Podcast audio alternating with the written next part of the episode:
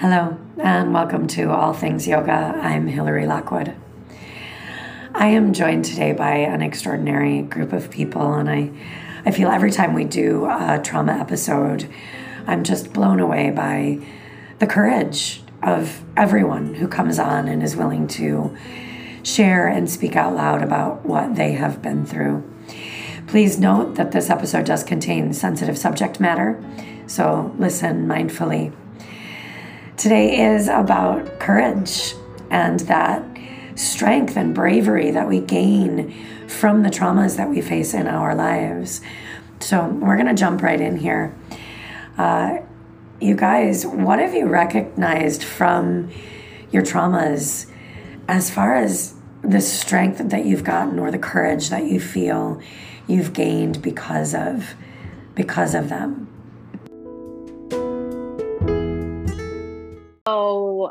So I'll share because it's like, I cannot believe it.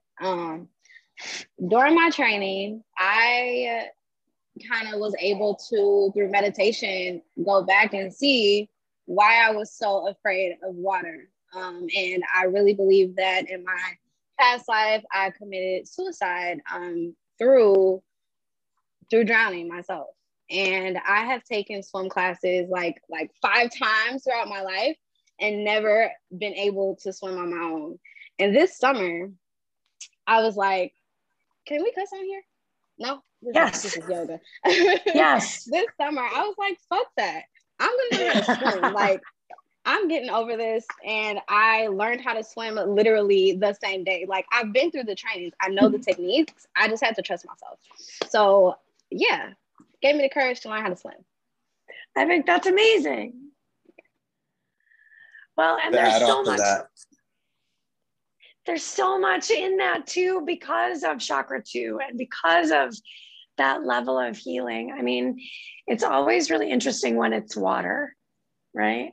Or when it's fire, or when it's something really specific.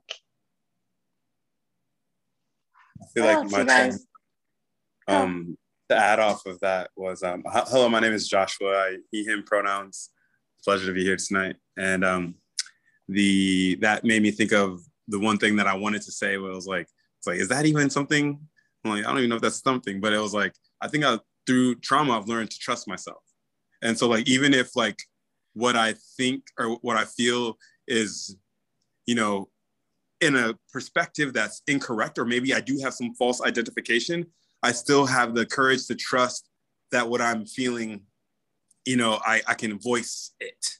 And so by being able to just voice what this is, like what it might even be causing me trauma, I can then begin to peel back some of those things that are the illusion, you know, some of the things that are the misidentification. So in community even, because like often the people who I have to, there is like a piece of that trust means that I'm talking to the people who may have harmed me.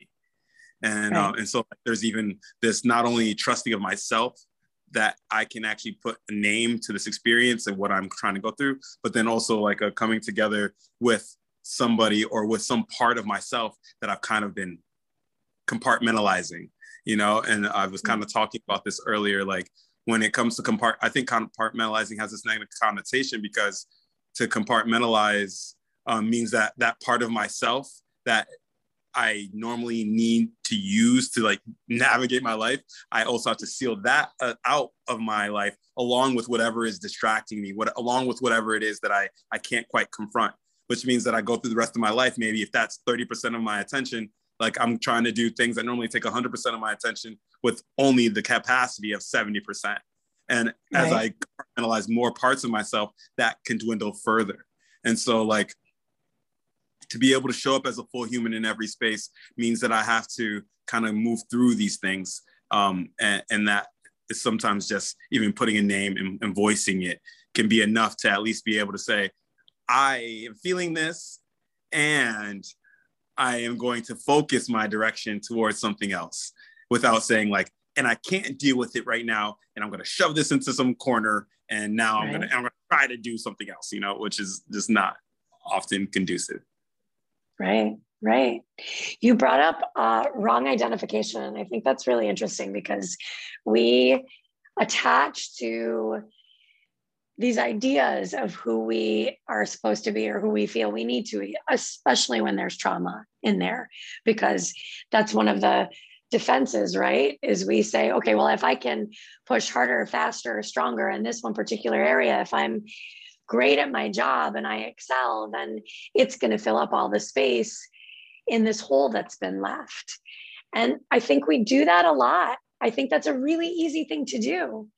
Even when you're aware of your work, I think that's an easy thing to do, to fall into the busy, to fall into the push harder, faster, or I can do better at this, or I'm going to do better at this, or just adding too much to the pile, right? If I add 500 things to the pile, I don't have to look at what's at the bottom of the pile, which is literally in my guts, right? And so we attach and we decide, well, this is who I am, and this is who I am, and this is who I am, missing one of those crucial pieces that actually brought us to who we are. I say this every time, but the horrible shit that we go through is why we're able to be the people that we are. And sometimes that's really difficult to flip it and say, how can I be grateful for this?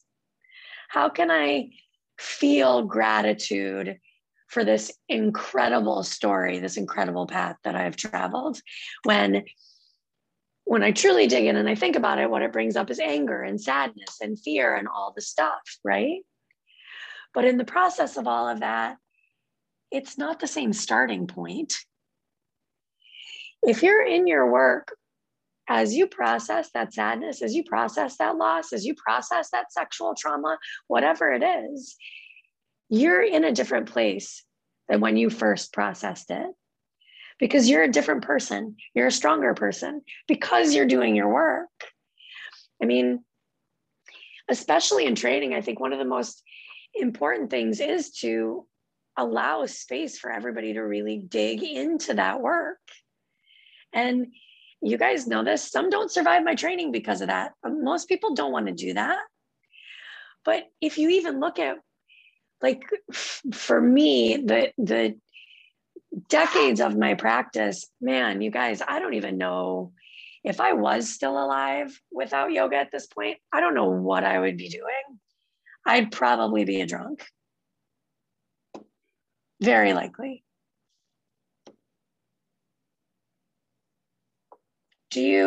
Are we all allowing those moments of process in the midst of your day, in the midst of your busy, in the new job and the excelling as a human being? And are we still processing? For me, the thing that I run into when I'm trying to process things is the rumination and allowing things to just kind of play over and over in my head. And when I slow down and connect with my body and get on my mat, I am able to process them. And sometimes it is overwhelming. And sometimes it's almost like it just wants to shoot back up into my head. And, you know, to follow up on a couple of different things that have been brought up, this thing about compartmentalization and these moments when you have experiences, for me, that feel like they're integrated. I had part of what I went through recently. I've had a series of traumas in my life that were all kind of a similar nature. And most recently, what I went through involved a criminal process and so forth. And where I was able to actually give a victim impact statement, and that experience to me was the most integrated I've ever felt in my whole life. And it almost, on one hand, it was like I didn't even really know who was talking. I almost felt like I was channeling, but on the other hand, it was, I felt more embodied than I ever have in my whole life. And it's just that being able to speak truthfully and directly like that, and getting that out of my head and down into my, you know, out of my lips and actually speaking it was just I don't know, it was definitely life-changing for me. And I know that that's part of my work, is continuing to somehow give a voice to the trauma that I've been through. And I don't know exactly what that looks like in the future, but I know that that's part of what my journey is. And about courage, just that process of going through, the criminal process, and I was, able to come forward and voice what happened and go through that whole process. And, that showed me that I have a kind of courage that I definitely didn't know that I had before that. Interestingly, I had never practiced at Hilltop before. I didn't know about the Hilltop studio, and I had just got done working. So I had a break from work, and I really wanted to do a teacher training program. And I found Hillary's program, and just the timing of it and going through that process, I really feel like that was like getting me prepared for what was ahead of me, because the timing of it worked out. Where right after I got done with the teacher training, everything started. And it was almost like that whole process just prepared me for the strength that I needed. Sorry about the weird lighting. I'm in my vehicle, so. No, that's fine. I mean, your story, there's so much courage. And it's really interesting, because with most of you, I meet you sort of in the beginning of your stories. And as things begin to unfold, I learn more and more, as you also learn more and more. So that timing was crazy. I mean, I think you came to the studio because you read my bio or something. I think that's the only reason you came to class. That's correct. There's so much loss and fear, and I think what keeps us from speaking out, and I talked about this in the last episode, what keeps us from speaking out is that fear that if I talk, what if I'm going to make it worse? If I say it out loud, one, it makes it real. Mm-hmm. But what if I make it worse? What if it makes a bigger mess than there already is? There's so much in all trauma, blame and shame and guilt. I don't know why we want to flip it and want to decide at some point that this is our fault and that we must have done something, and that, or even to say, in a yogic space, it must have been something I did in a past life. I must have fucked up really good, right? But that's not the truth. The strongest souls are given the most to handle. And I think when we learn to speak out, when we learn to have that courage to feel how strong we are, we set an example for other people. I mean, we allow a pathway for people to feel brave enough to say, okay, this happened to me too. And maybe I'm going to be able to figure out how to process this on my mat, or maybe in meditation, or maybe just by sitting with people and chatting it out. Something that's coming up for me right now that I think is a little interesting is that, when I think of trauma, I actually associate it with like aversion. And when we have an aversion to something, we want to avoid it, and which is actually very counterproductive for the integration process, right? And then like when we have this aversion to things, we also then blame ourselves, because like when we have trauma, one of the false perceptions is that we blame ourselves for having maybe put ourselves in that position or whatever have you. There's this internalizing and like shaming of ourselves. And so then when we have this aversion, it's to protect us from having to shame ourselves again, which then means that like whenever we are in that position, we're like, oh, here I am putting myself in that position again, instead of like honoring maybe that there's reason for you to be here.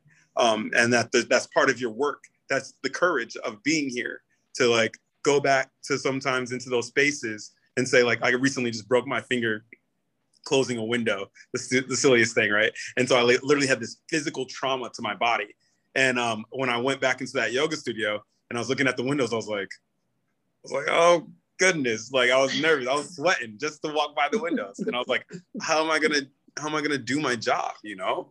And so I had to, like, even with the cast still on, I was like, I'm just gonna close this window one time.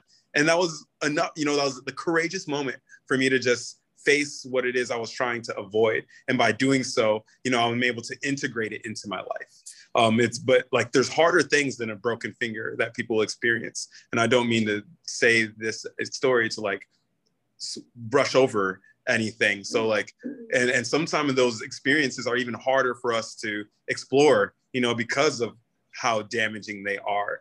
And so, like, having meditation practice, having close family, having, you know, confidants that we can trust in, if even when we can't trust ourselves, can be very helpful in that space.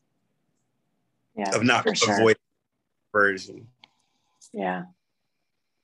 I really can sort of connect to what you're talking about, Hillary. Well, Hillary and other folks about the guilt and the shame that accompanies trauma. I think that my dad was very psychologically abusive and physically abusive as well to me and my sibs. And growing up in my household felt like hell. But, you know, it was not until I was in therapy at some point in my adult years, and my therapist said to me, well, who was the adult, right? Who was the adult in those interactions? Was it you or was it your father? And it was like a light bulb went off. It's like, I do not have to feel guilty or shameful. This man, my father, was the adult, right? And I was the child. And I wasn't, you know, I'm not to blame. It wasn't what I did, right? I mean, of course, to some extent it probably is, but, and, you know, as a result of kind of my experience growing up and the fact that we had 5 kids living in this household with this abusive person who was abusive to my mother as well and to us, you know, we always fought as siblings for scarce resources, which was a tiny little bit of approval or love from my father. Right. And we treated each other in pretty bad ways, right? Because we're in competition with one another. So part of, you know, dealing with my trauma for me as well was a lot of time sitting and forgiving myself for those behaviors, for the way that I treated others. I'm not excusing them, but boy, I just had to sit there with those behaviors. I had to face them and say, it's okay. You know, they happened, things happened. You did things that you don't feel good about, but I'm going to forgive myself for those things. So it's such a process, but yoga, my God, Hillary, I mean, you pushed me in ways that gave me courage, right? I mean, you know, I had no idea how rigorous and challenging and, you know, in-depth teacher training would be. And I wanted to quit halfway into it. Into 200, who else? Raise your hand. Who else wanted to quit halfway through? Everyone raises their. But you pushed me, and I learned so much about myself, and that there was a reservoir of courage hiding in there. And I have to say that when I teach, I have no fear. I love teaching, and I'm never afraid when I teach. I don't worry about it. I know it's going to be fine, whatever it is, I'm going to give, I'm going to love. And it is the most wonderful experience. So anyway. It's so beautiful because there are a few of you on here who are like, I'm never teaching. I'm never doing that. And you become the most beautiful teachers because of that reason. But I think that's why too, because I know for me, and you said, you know, I pushed you into a space of courage. You guys are also my courage. I mean, teaching is safe because I know that it's a room where there is love and there is care. And I mean, the few of you that did say, I never want to teach, I never want to do that, that now are teaching all the time, you will say over and over, it's the one place where I do feel calm and where the chaos stops. And I don't know if that's because of the beautiful responsibility that we feel in the honesty of that room, but it's, I mean, you know this as teachers, there's so much give and take. As teachers, we get as much as we give. I don't think I would be here. My God, Cindy, you were there. I showed up like stapled and super glued. I don't know how you guys do, but I did that for me as well. You know what I mean? I knew that I was going to heal faster with my people in that room, that I was going to heal faster in a room where I felt safe, where I felt loved and cared for. That's, as teachers, as human beings, that's our job. But that's very hard to do, especially outside of the walls of the studio. I mean, man, those of you that know me well, you know I don't love being in the world. I don't love dealing with regular people. It's hard. The world is a hard place to be. And I have to constantly step back and breathe and just honor that if I can have compassion for myself and for those that are in the studio, I need to be able to have compassion for everybody else in the world that doesn't understand, that doesn't know what I've been through. Which, you know, some days that's hard to do.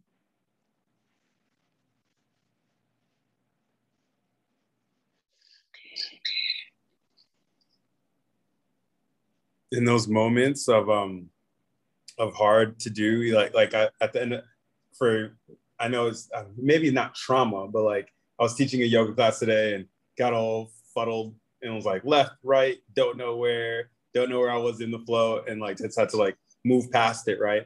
And at the end of the class, after moving past it, you know, I thought everything went well, but here I hear myself at the end of the class saying, and next week will be better because I was messing up, and I'm like, oh, shaming myself, you know, judging myself, instead of just, and the irony is though, like by us being in this space of this yoga space, we're teaching ourselves to be very critically analytical with, and the hard part is to not be also on top of that critical analyticalness, critical of ourselves, you know? And so when I think of like what this all is, it's like this whole self-parenting piece, you know, and so not to judge yourself, but to be coming at it from a compassionate space.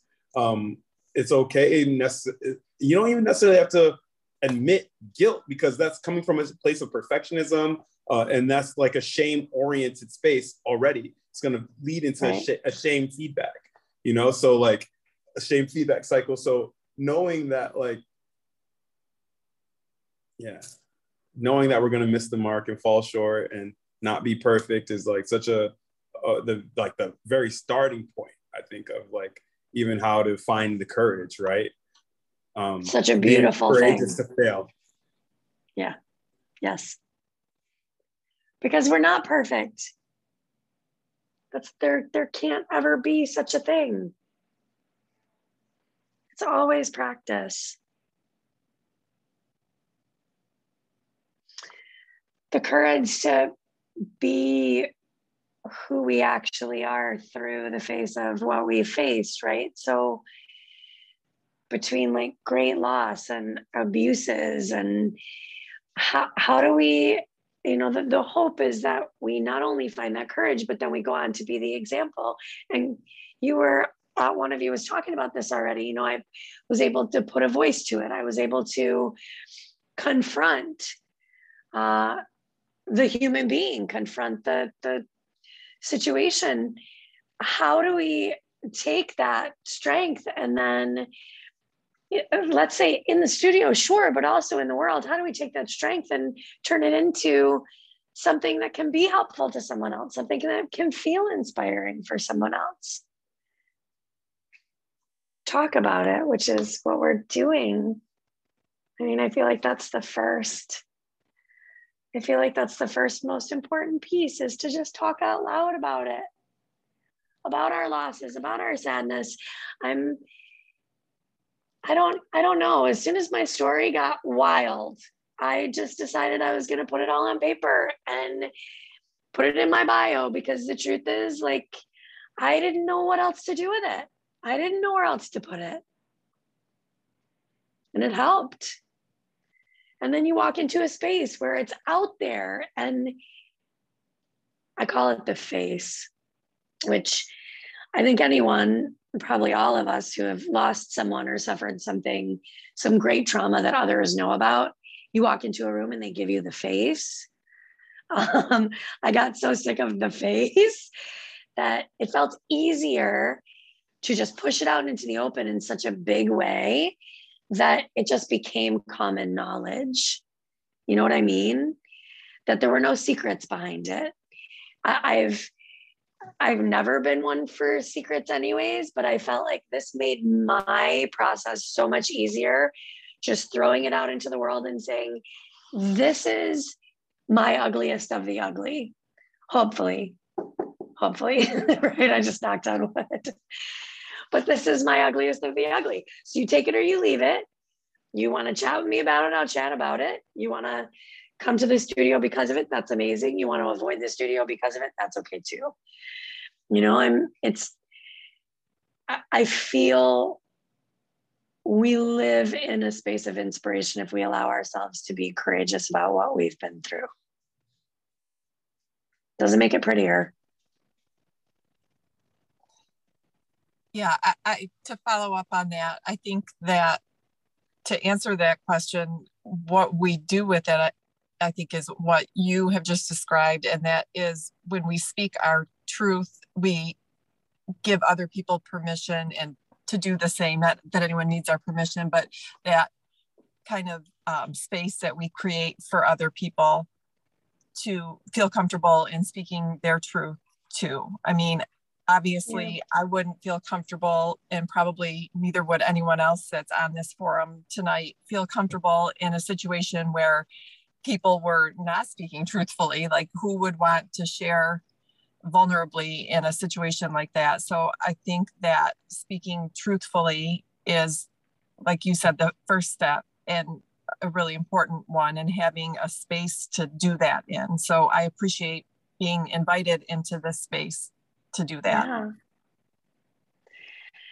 I think too is, we can't care about how others are going to react to our story. There's so much of that, you know, abuse in the past, and there's this sense of, you know, even with my brother, like this sense of, oh shit, what are people going to think of my family? What are people going to think of? You can't worry about that. You share your story, and those people that hear you and that feel the truth in it, those are the people that gravitate to you and will always.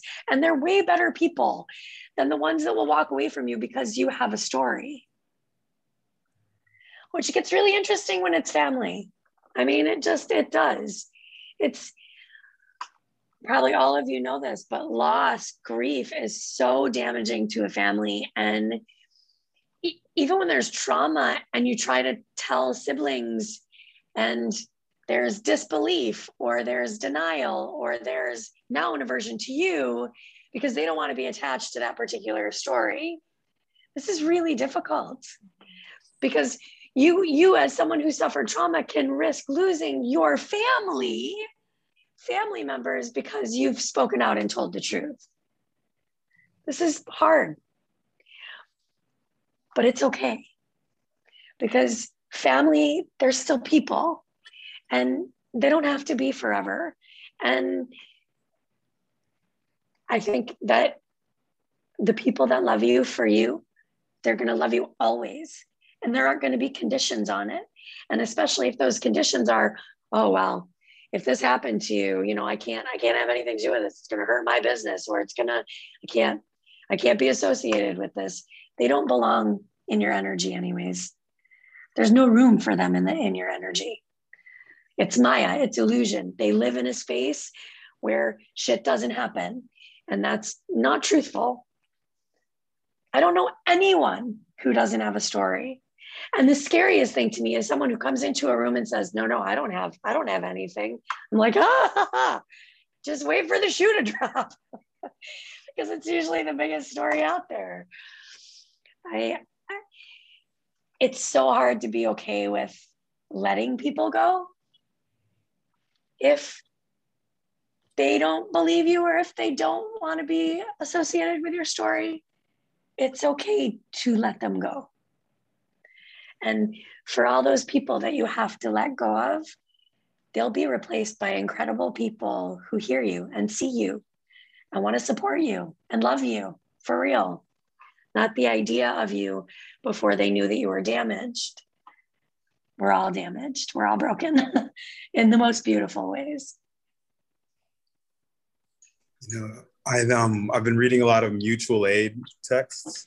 And one of the things that they talk about in mutual aid is that to try to talk about your experience without having somebody recognize like the systems that are actually causing that experience, that are creating that, you know, is like that, it leads to them, you know, trying to say, you're not this, or you're not doing this enough. And it's often that we're already saying that stuff to ourselves already. So it gets reinforced by what these other people are saying. And so that literally leads to this schism space. And so we continue to quiet up. We continue to hide our truths. We continue to try to keep it squirreled away, thinking that nobody can actually see that we're suffering, but they do, you know, like even as you have your mask of stoicism, a happy person is jubilant and it radiates, you know? So like, if you're stoic all the time, it's like kind of evident that there's some kind of sorrow, there's some kind of struggle, some kind of strife. And so like you don't, and that suffering in silence is because of, again, this whole system, right? And so in mutual aid, they talk about how when people come to them for support, they're like, hey, remember that the reason why you were maybe struggling with homelessness isn't because you're a bad person, but because like, you're literally battling against a form of oppression, this form of oppression. With our family, we have to also say that, or it was already mentioned earlier this evening, that like they had to frame it in the sense of like, my parent wasn't actually doing the parents' responsibilities. You know, they weren't parenting. And so, and then I wasn't equipped enough to parent myself. That's a whole system that we have to recognize, so then we can not only forgive ourselves, but then begin the process of forgiving the person who harmed us, as we then walk into our power and our agency of honoring ourselves and holding those boundaries for other relations, because that's now the container, you know, like these truths become the container for every new relationship that we have moving forward. And so like by having these spaces, by being able to come together and honor the fact that we are mutually coming against whatever, blah, you know, me just saying whatever my hardships are, you can maybe have a better perspective than what I have, because I have all this mine. I've been hearing somebody tell me all this time that it's my fault, and I've been believing them. Right.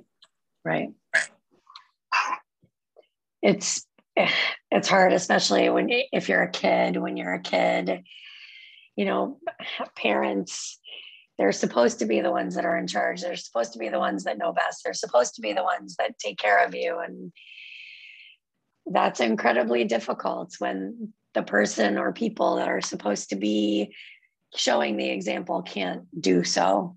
That's hard. Even as a grown person, to have an inadequate parent is incredibly difficult. And there's something in us that still wants that love and approval. Even though we push them aside and we've said, you know, I see who you are. I'll be the grown-up. You be the child. I'm not going to try to change you or fix you. I'm going to accept you as you are. There's still this piece of us because of this biological connection that we have. There's still this piece of us that wants that little bit of, you know, maybe if I'm extra nice today, he'll be nice or she'll be nice. It's really interesting.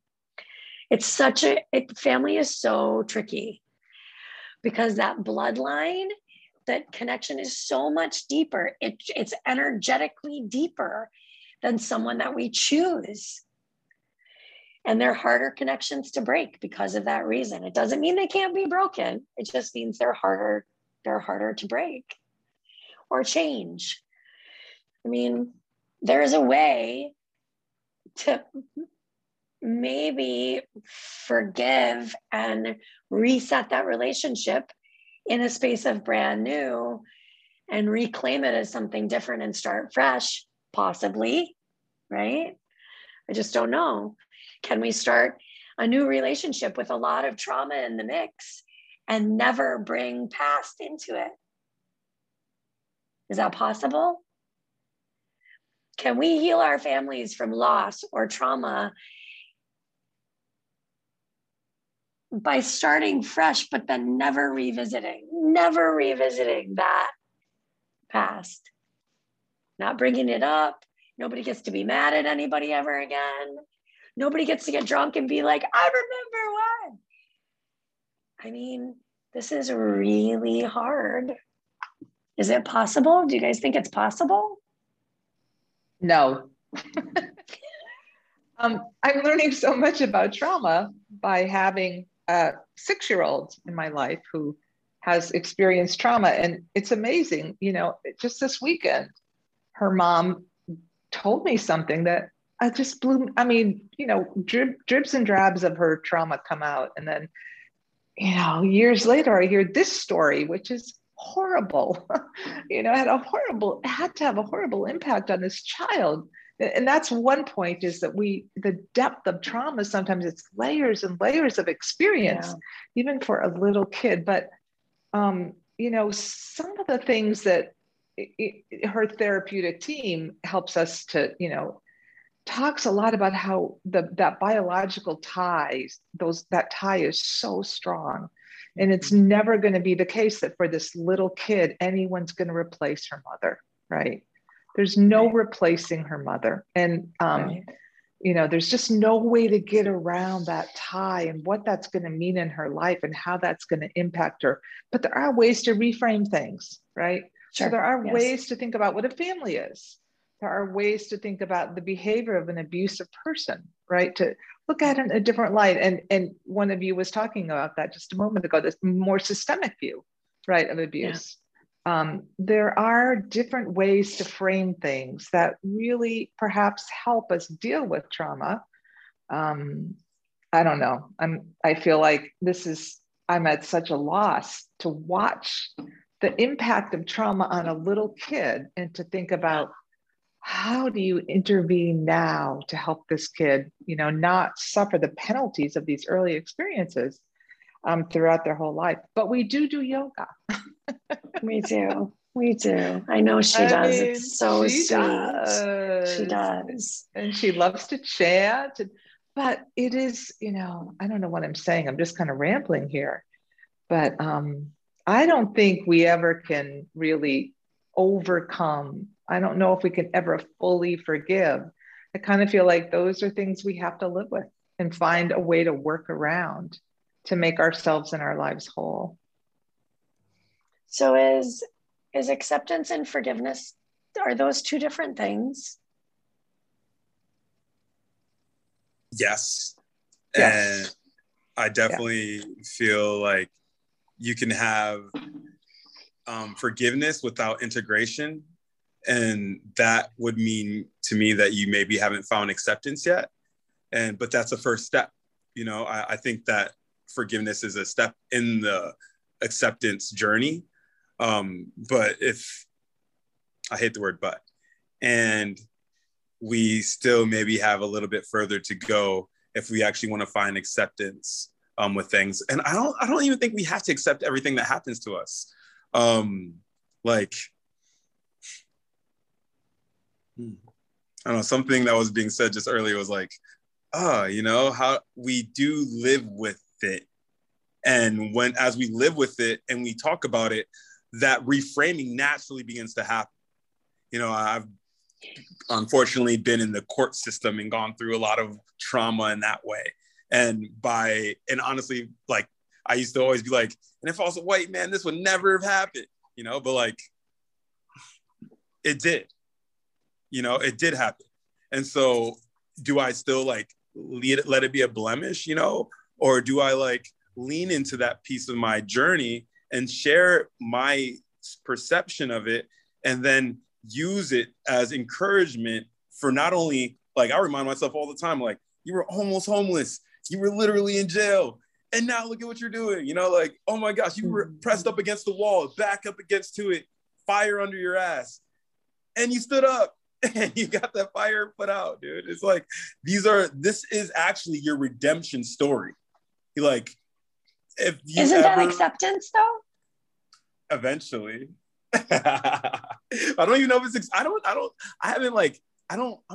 acceptance to me is like, I don't know. It's such a, for some reason, I feel like it has this connotation with being like happy with what happened. And I'm super not happy with what happened. You know? Oh. It's so interesting because I say this all the time and we go through this in training, but we all define different words completely differently as individuals. And we will be saying exactly the same thing. But I believe acceptance is what you believe forgiveness is. The way that I define acceptance is the first step. The way that I've always viewed forgiveness is, it's okay that you did what you did. And there are some things I believe are not forgivable. And I'm a yogi and I say that out loud.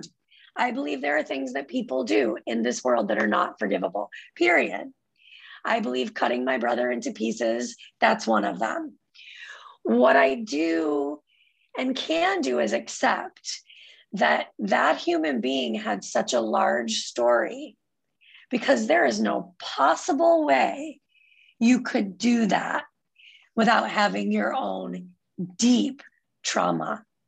So I can accept the situation as it is, and I can accept that there is a true story back there.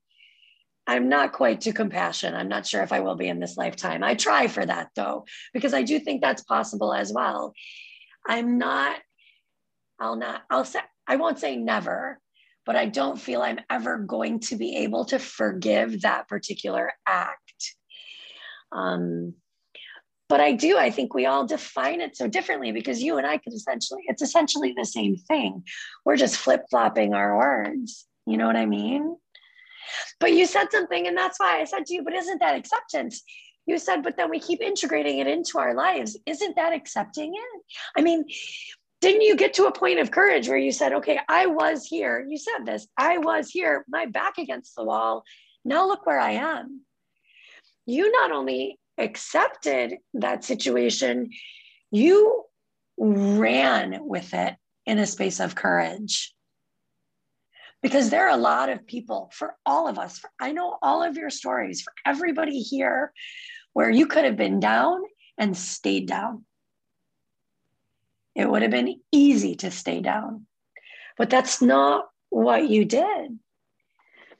So I don't know, maybe the word for you is an acceptance, but that same integration, yeah, that's courage. It takes courage to even say, after something like that, to say, I'm going to get up tomorrow.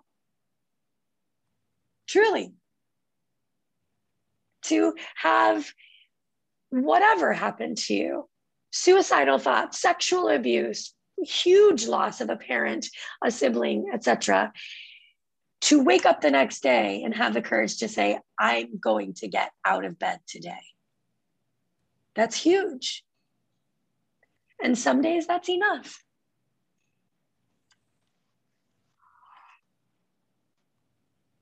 Who feels a little bit grateful for what you've been through?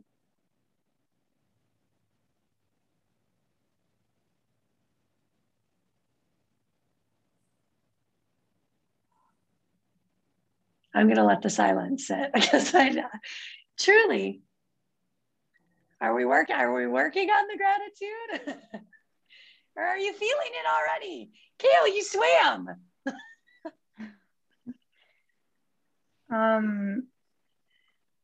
I do feel grateful in a way for what I've been through, because I think it opened up my eyes to a part of, I guess, a way of being that I wouldn't have otherwise understood. And just for context, I lost my mom 7 years ago, and she was a lot of things to me. She was my best friend, my mentor, my counselor. We were really very close. And I felt when she died that I had become a part of this separate group of people who had been really closely touched by death. And before all of that happened, death felt like a really abstract, far off concept. It was something that was going to happen. Sure, eventually it would be like, yeah, we all die. And then you brush it off and you continue the conversation about something else. But no, it shook me in a way, and it completely changed the way that I look at the world and what I value. And I find that I would consider myself a very patient person, but for some things, I just won't put up with them anymore. That's good. There's not enough time. It's true. So I wouldn't go so far as to say that my mom's death happened for a reason, because I think that implies that her death was only to teach me a lesson or something. And I don't think that's right. But I am grateful for how eye-opening it is, because when you find those people who have lost someone, it's like you immediately recognize that in that person. You're like, oh, you have been through this, and I know that you see the world differently now.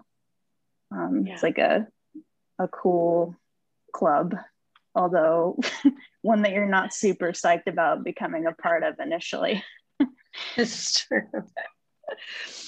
I always used to say that I would say it's like getting a membership card for the worst club ever. Yes. But now you're in the club. No, it's true. I think, I think specific traumas do that too. I think we feel energetically, if there's sexual abuse, you feel that familiar energy in someone else, and you know that you're safer, that it's like-minded, that you're, I don't know, that you're in better, more intuitive hands, because there is this underlying understanding that there's insight. Yeah, I remember saying that. It was so weird when we lost my stepdad, and then we lost my stepdad in 2000, and my brother, honest to God, you guys, I don't even know the year, but I don't hold dates like that in my head. But it became this sort of weird thing where it was so many people showing up in my room. When I was teaching, were people that have lost people. I get people coming in saying, I lost my dad 2 days ago. I lost my sister a week ago. It really, it was very interesting to pay attention to. It's a real thing. Energy is a real thing. And it radiates from you, and good or bad, it radiates from you. And the way I see it is, if it's going to radiate, you might as well allow it to do so and touch people in the best ways, because then at least that energy can feel familiar to them and they feel safer as well.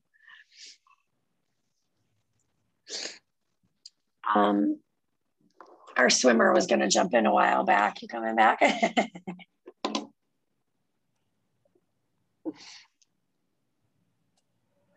No, I was just going to say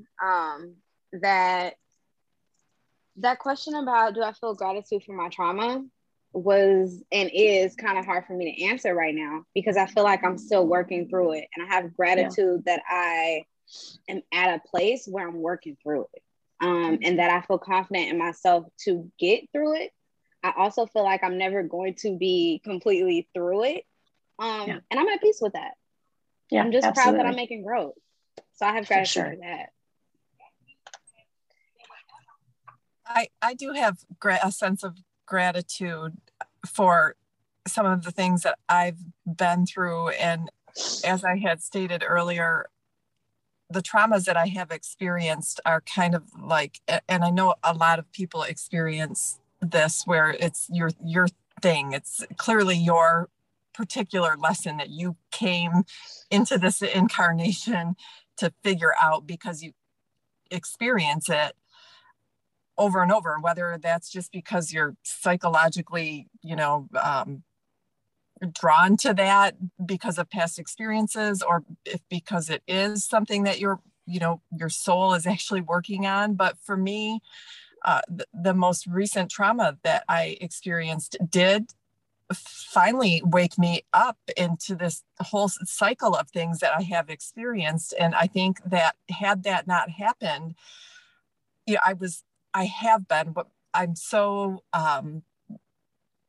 the issue that I work so much on is being identified with shame, and not just experiencing shame, but being identified with shame, just like literally as my personhood, and trying to, you know, get beyond that. And I think that this last trauma that I experienced, it just because of the nature of it, because I knew that other people were being harmed and I could not be silent anymore. And it really forced me to take this step that I really don't think that that's going to ever happen to me again, because after speaking out, I was speaking out to that particular abuser, but in a way I was speaking out to people who had abused me in the past too. It really didn't, it was just that I was speaking out. And so from that perspective, I do feel grateful for that part of it. Yeah.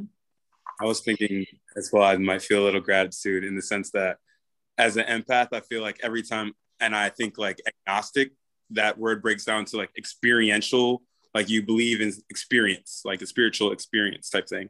And so like the agnostic, I think literally just as an empath, I think gives me this ability to connect with so many more people. So like, I honestly hate that this stuff happened to me. I don't want it to happen. I never want it to happen. I wish it never did. And I wish that I would never run into something like this again. And because of all of this terrible shit that's happened to me in my life, when people are going through terrible moments, I can be a safe space. Yeah. Without judgment, without shaming, allowing them to move through it with me, for I have moved through it once before. Yeah, yes. It's like being seen. And it's just such a beautiful experience to be seen, especially when you may not always feel that way. So I'm just super grateful for this space and this energy as well. Yoga literally saves lives, and you create just the most loving space. Every person that I've met that has been through your training is like, has this energy of love no matter what they've been through. And I just think that the more that we can find the courage to explore our own traumas, so that we can help others, maybe we can, you know, get other people around us to heal as well, and make the world what we want it to be, so people don't have to keep going through this shit. That's the hope, right? That's the plan. Oh, you guys are amazing. I don't know. I'm so grateful. And I started this because I feel like it's really important for us, for everyone that hears it, for each other. I think we need to just have each other always. I think it's the sweetest thing. What else? Anything else, you guys?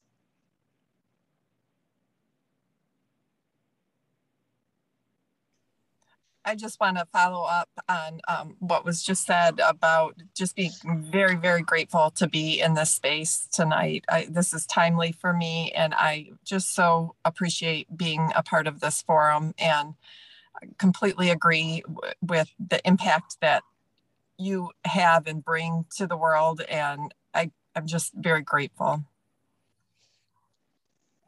Thank you. I'm grateful as well, though. I hope you guys know that I'm equally grateful. It's for me too. I mean, not in a big selfish way, but a little bit. I love you guys so much. Anything else anybody wants to share or say?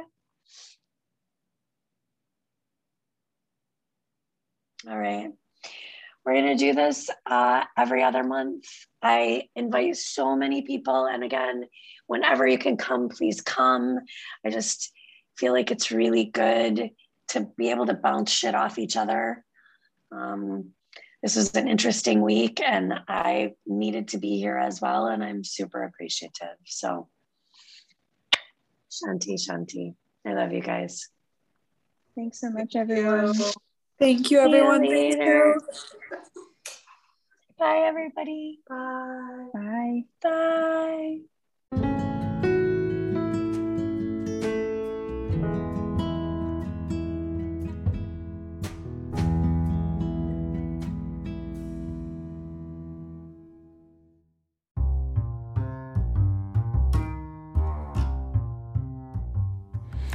If you are a 500-hour teacher and you are just craving that Sangha, the community of teacher training, as well as the depth for more knowledge, our 750-hour program begins October 1st.